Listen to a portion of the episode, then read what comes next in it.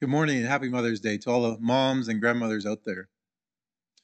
We are living in unusual times.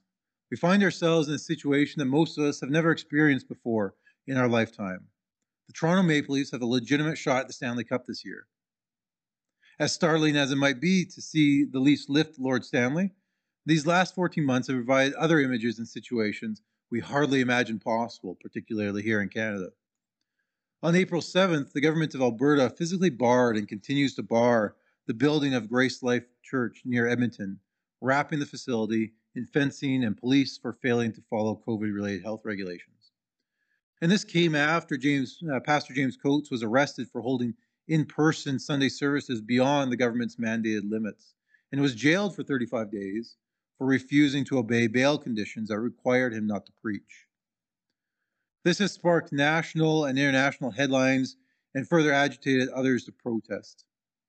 And sadly, Grace Life is not the only such incident, as governments across Canada have moved against other pastors and churches and businesses that have refused to comply with provincial health orders. For many, the images of a chained up church in Canada has brought confusion and concern for others, anger and frustration. And still others see this as a good and necessary act of government authority, including many in the religious community. This morning, my goal is to bring some light to a subject that often produces more heat the role and authority of the state. So let us pray. Heavenly Father, our request is simple this morning. We ask that you would guide us to your truth. Lord, this, this uh, topic is often shrouded uh, in, in, our, in emotion and bias and hyperbole. Lord, I simply ask that as we go through your word, that you would guide us, uh, in fact, uh, to your truth about this matter. I pray this in Jesus' name. Amen. Now, criticism or disobedience of any authority, but political authority in particular, must be done carefully and thoughtfully. Political authority, or simply the state, is established by God Himself. Paul instructs the believers in Rome that the authorities that exist have been instituted by God, and it is our Christian responsibility to submit to the governing authority. And as a result of this divine backing, Paul warns that the person who resists such authority resists the ordinance of God, and those that res- or those who resist will incur judgment. Later on, Paul goes on to describe political authority as God's servant, using the Greek word diakonos. It is the same term that is used uh, to uh, that is translated as deacon later when Scripture addresses positions of a church authority and responsibility. So the state is God's servant, his deacon. Now, these government imposed restrictions have caused many to lash out uh, in physical acts of defiance or angry social media posts. And such emotion is, is, is understandable. Nevertheless, Paul's words should caution us against rash or impulsive criticism or opposition. We are not merely opposing a king or a premier or a parliament.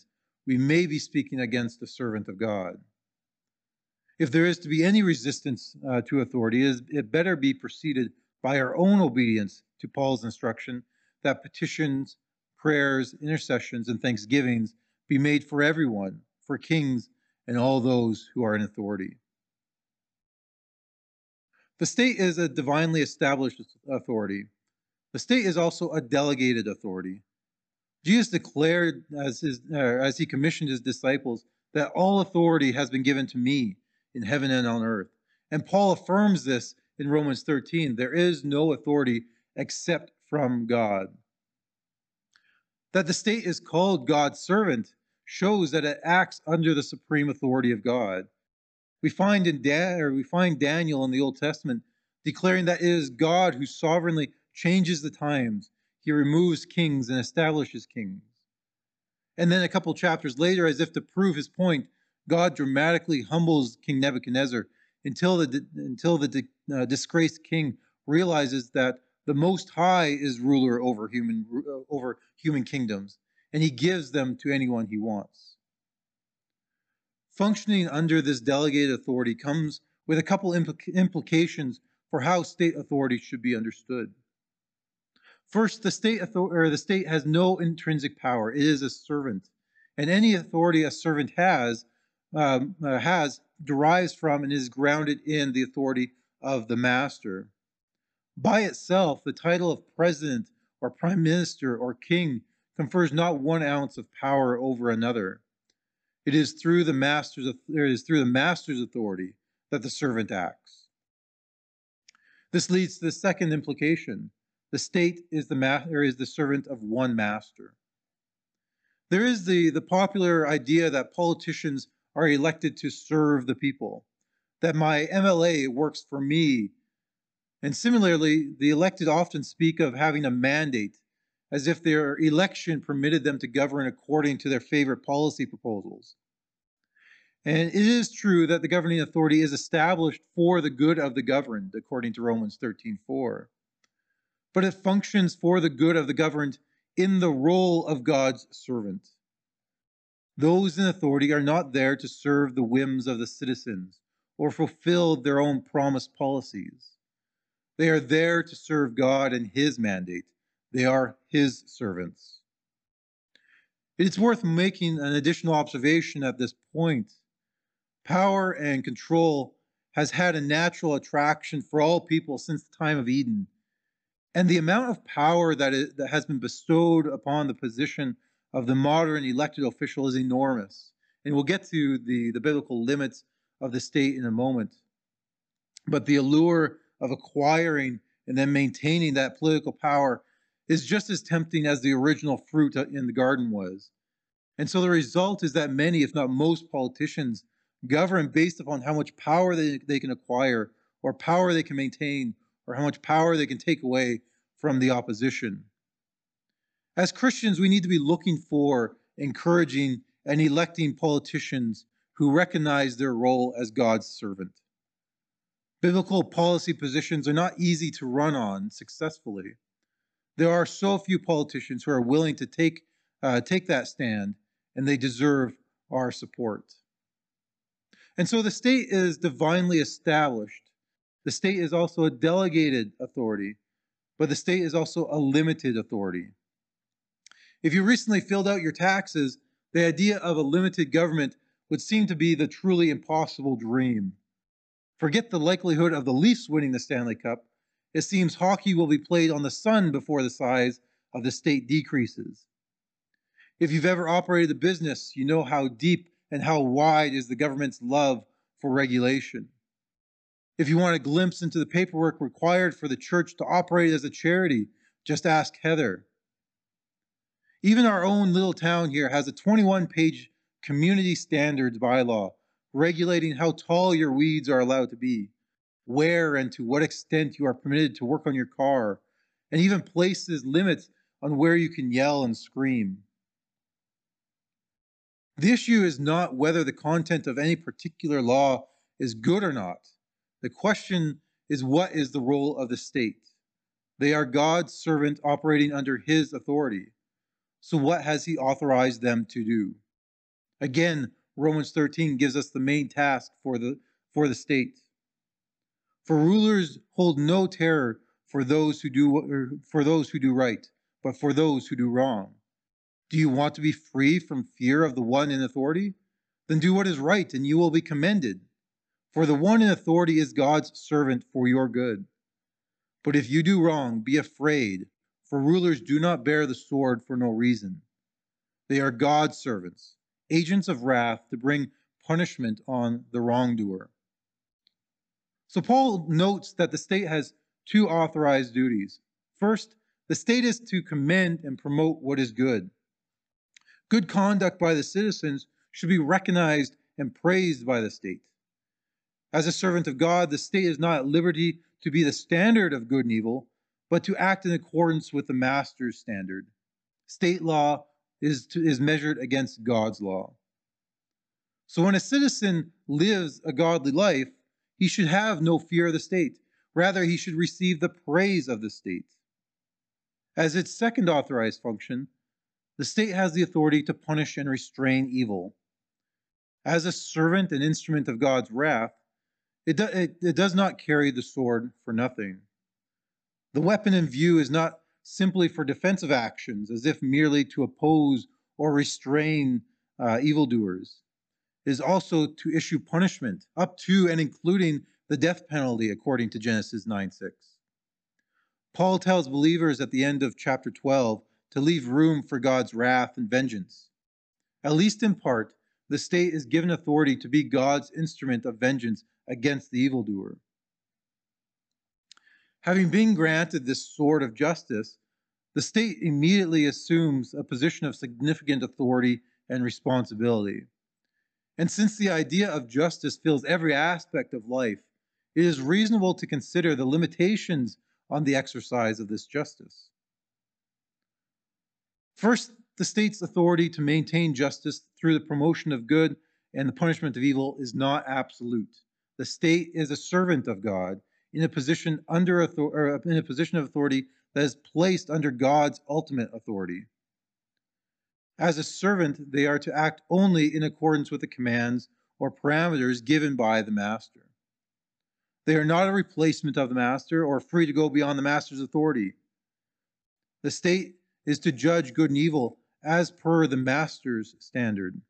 God has given them the sword to carry out his wrath, not their own. Further, since God is to be the moral standard for the state, the state should not allow public opinion to determine what is good or evil. Popular uh, morality is not a popularity contest. Though the government may be elected by the voter, the voter does not determine what is moral or immoral. The state in maintaining justice is limited to God's moral standard, the sole authority to whom they serve and who are they and who, to whom they are accountable. Second, the state or second the, the, the uh, state authority ought not to be a burden on its citizens who do what is right. It is the evildoer, the one who disobeys God's commands, that should feel the weight of the state and its sword. The involvement of the state in the lives of the godly ought to be minimal. This is exactly what we should be praying for. If we return to Paul's letter to Timothy, he writes, I urge then, first of all, that petitions, prayers, intercession, and thanksgiving be made for all people, for kings and all those in authority, that we may live peaceful and quiet lives in all godliness and holiness. The abundance and, and intrusion of government regulations into daily lives of citizens appears inconsonant with biblical government. The focus of government laws should be on punishing criminal behavior or negligence, not creating a burdensome bureaucracy. If you think the commands found in the Mosaic Law are extensive, there's 613 of them, pause to consider how many laws and regulations are on the books in Canada. I couldn't find a number, but I suspect it's just a little bit more than 613. A third way that the state's authority is limited is through other spheres of authority. The state is not the only authority that God has established. The individual, the family, business, and the church all have unique authority and responsibilities that each has a right and duty to fulfill. As such, these other spheres of authorities right, uh, rightly limit the state's own authority. For example, while it is wrong to, to reject God's offer of salvation, the state has no authority to punish that decision. That is a matter of individual authority. Parents are given responsibility over their children, and a state that interferes with that divine mandate is acting outside its own authority. Additionally, from the very beginning, God put man to work. The Lord God, it says in Genesis 2:15, took the man and put him in the garden to work it and take care of it. And so just as we need to be careful and thoughtful about how we resist the state, the state must be careful whenever they impose upon an individual's divinely given right and responsibility to work. For the church, God has established the roles of pastors, elders, and deacons to guide and shepherd the church, not premiers and presidents. Just as the state's authority should be respected as delegated authority from God, likewise the authority and responsibilities of these other spheres should be respected. God has commanded particular actions to be done by particular spheres of authority, and no other authority should seek to deny or restrict those actions. Where the, where the state does seem uniquely capable uh, is in addressing extreme breakdowns in the proper functioning of these other spheres. For example, if a parent physically abuses his child, or one person murders another, these, though these occur within the sphere of a family or individuals, the state would seem to be authorized to step in and punish the, you know, the criminal evildoers. We began by recalling the, the, the, difficult images of a church disobeying the state, leading to the state imprisoning a pastor and fencing off their church building. Now, understanding the state as having been divinely established uh, while also being delegated and limited in scope, how are we to understand this current situation? While leaving uh, the pandemic aside for a moment, we can see that the state has no justification uh, to be interfering in the actions of a faithful church. The church does not function because the state allows it. This church functions because God has authorized it. The right to gather, the right to corporate worship, to baptize and to participate in the Lord's Supper, the right to disciple, discipline, and evangelize. These are all pre political, God given rights and responsibilities of the church body. And a church that is doing these things that is doing what God has authorized it to do should be, according to Romans 13, commended by the state. Now, does the current health crisis change this dynamic? To draw out the, the principle in play, we can rephrase this question What are the necessary conditions for the state to interfere with the church? Admittedly, defining such conditions is far from clear cut. But based on the passages we have studied, the state would at least have to show that the church is guilty of criminal activity or negligence. Recall that the state is not intended to enforce meddlesome regulations. Has been given much more significant responsibilities. Consider also that I'm not making a legal case or basing this argument necessarily on current law when I refer to criminal activity or negligence.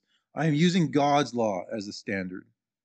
Criminal activity can be uh, defined as actions that are in violation of God's law, most notably the Ten Commandments, and that are not able to be addressed within the other spheres of authority. The most obvious examples of criminal activity would, would refer to actions that pose direct threats or violations to life or property. Criminal negligence, quoting from a Christian philosopher, applies to anyone who does anything or admits or omits to doing anything that it is his duty to do and shows wanton or reckless disregard for the lives or safety of other persons in the process. The Old Testament provides uh, a couple examples in its case law that are worth mentioning in, in this regard. In Deuteronomy 22, verse 8, uh, the Israelites are instructed that if you build a house, you must construct a guardrail around your roof.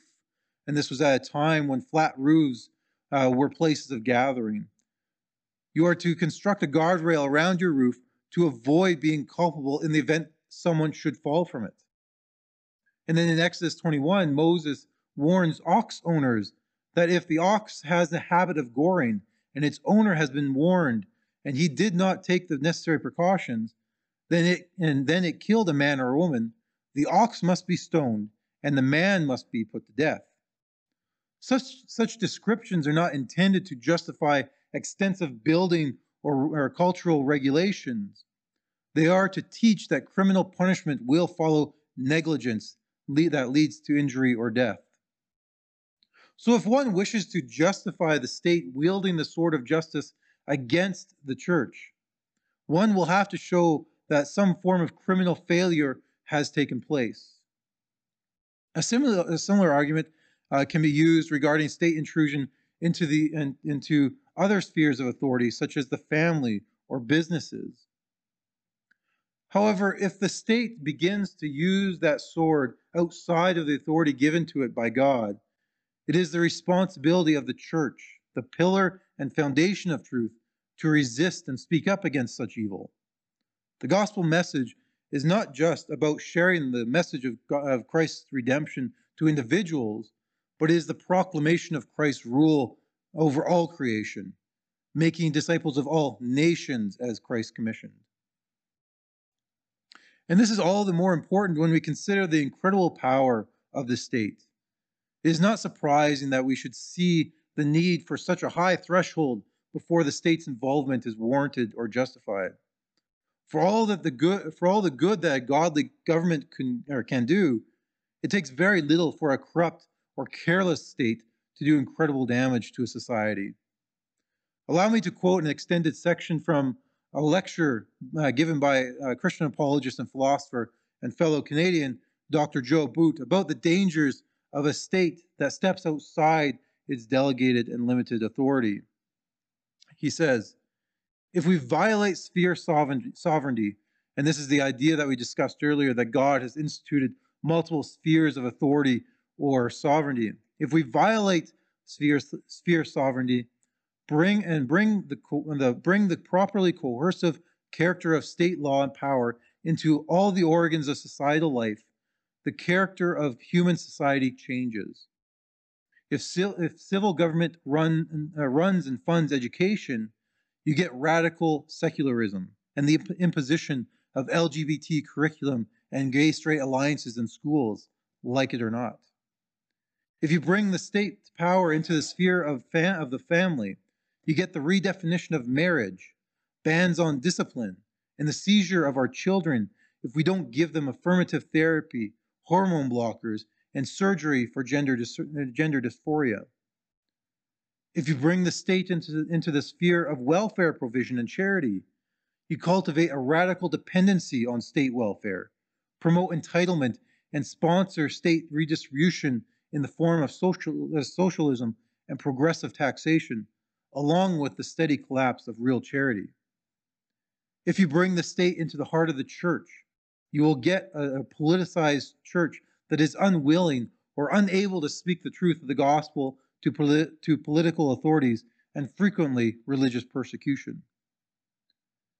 If you bring the state into the heart of the economy with an ever expanding state bureaucracy as the largest employer, you get socialism, a managed, planned economy, price fixing, state interventionism, powerful unions, and the collapse of free markets.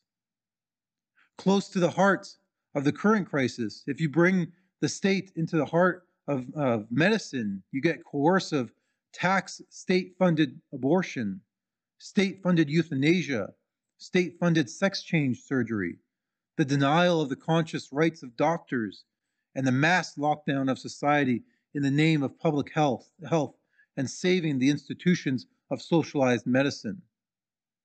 If you bring the civil government into the, into the heart of media through state funded broadcasting.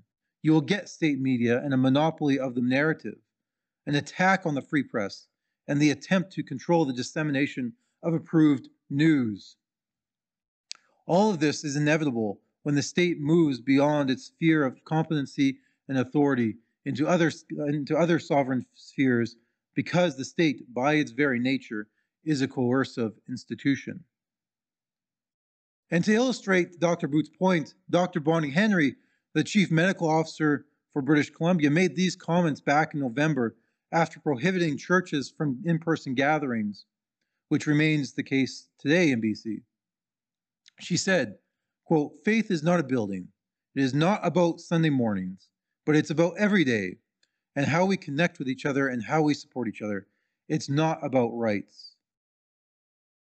Far from medical advice, this is an attempt by the state to redefine the nature of the church.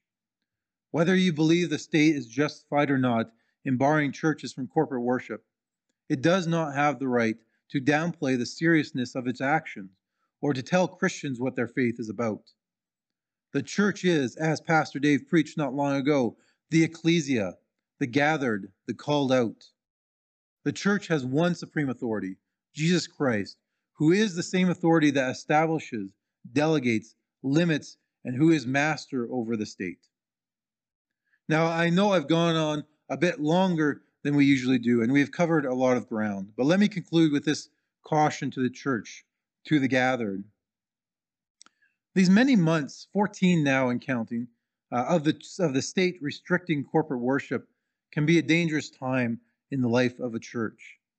Within the technology that allows us to meet virtually, there lies the temptation to believe that this virtual church is a suitable replacement for the physical church, the in person church. After all, we get to sing the same songs, we hear the same sermon, even talk or chat with one another, all with the added benefit of not having to leave our couch or get dressed up or try to get the kids in the car on time. We can be easily persuaded by the likes of Dr. Henry and many others, including other Christians, who forward the narrative that faith is not a building.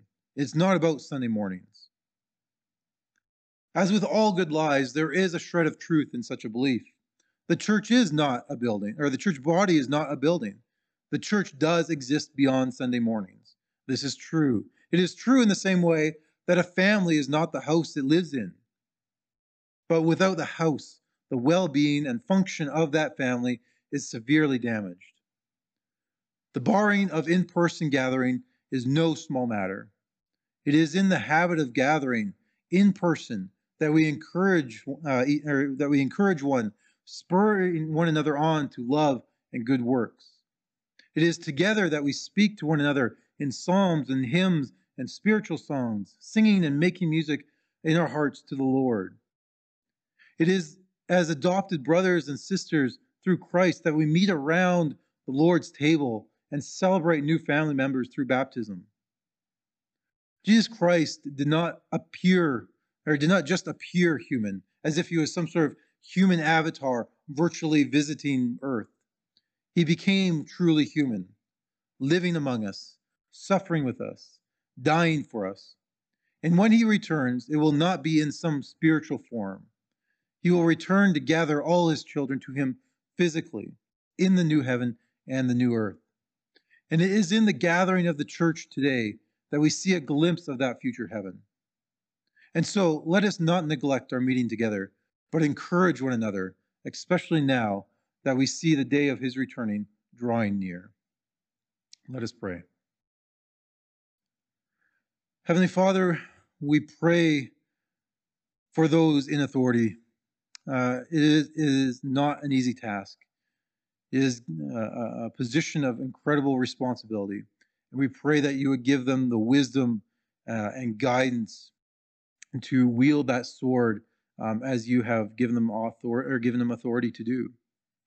We pray that you would guard, guard them against the temptation that such power inherently has, that they would that they would seek to control this power uh, for themselves uh, instead of wielding it uh, as you, the Master, have commanded them. Lord, we also pray for the church that if the, such a state were to become careless or corrupt in wielding this sword, this, this uh, power that you've given them, that the church would remain strong, that it would act as the, the, the pillar and the foundation of truth as you established it, that it, it would remain faithful to the authority that and, and commands that you have given it, even in the midst of incredible pressure. Uh, Lord, I pray for the the, the fortitude um, um, uh, of each church and each believer during these times. And finally, Lord, we ask that we would seek to desire or desire to be again one body gathered together um, in person. Lord, that we would not be tempted to to see uh, our our TV screens, our computer screens, as as as uh, adequate to what uh, church is intended to be, as you designed it. Lord, we we thank you indeed for these tools that we can use, but Lord, it is not how it is meant to be. And so, Lord, we we we we mourn that we cannot meet together, but Lord, I pray that we would desire all the more uh, to to to once again be together in person, your church uh, your light in this world. I pray this all in Jesus' name. Amen.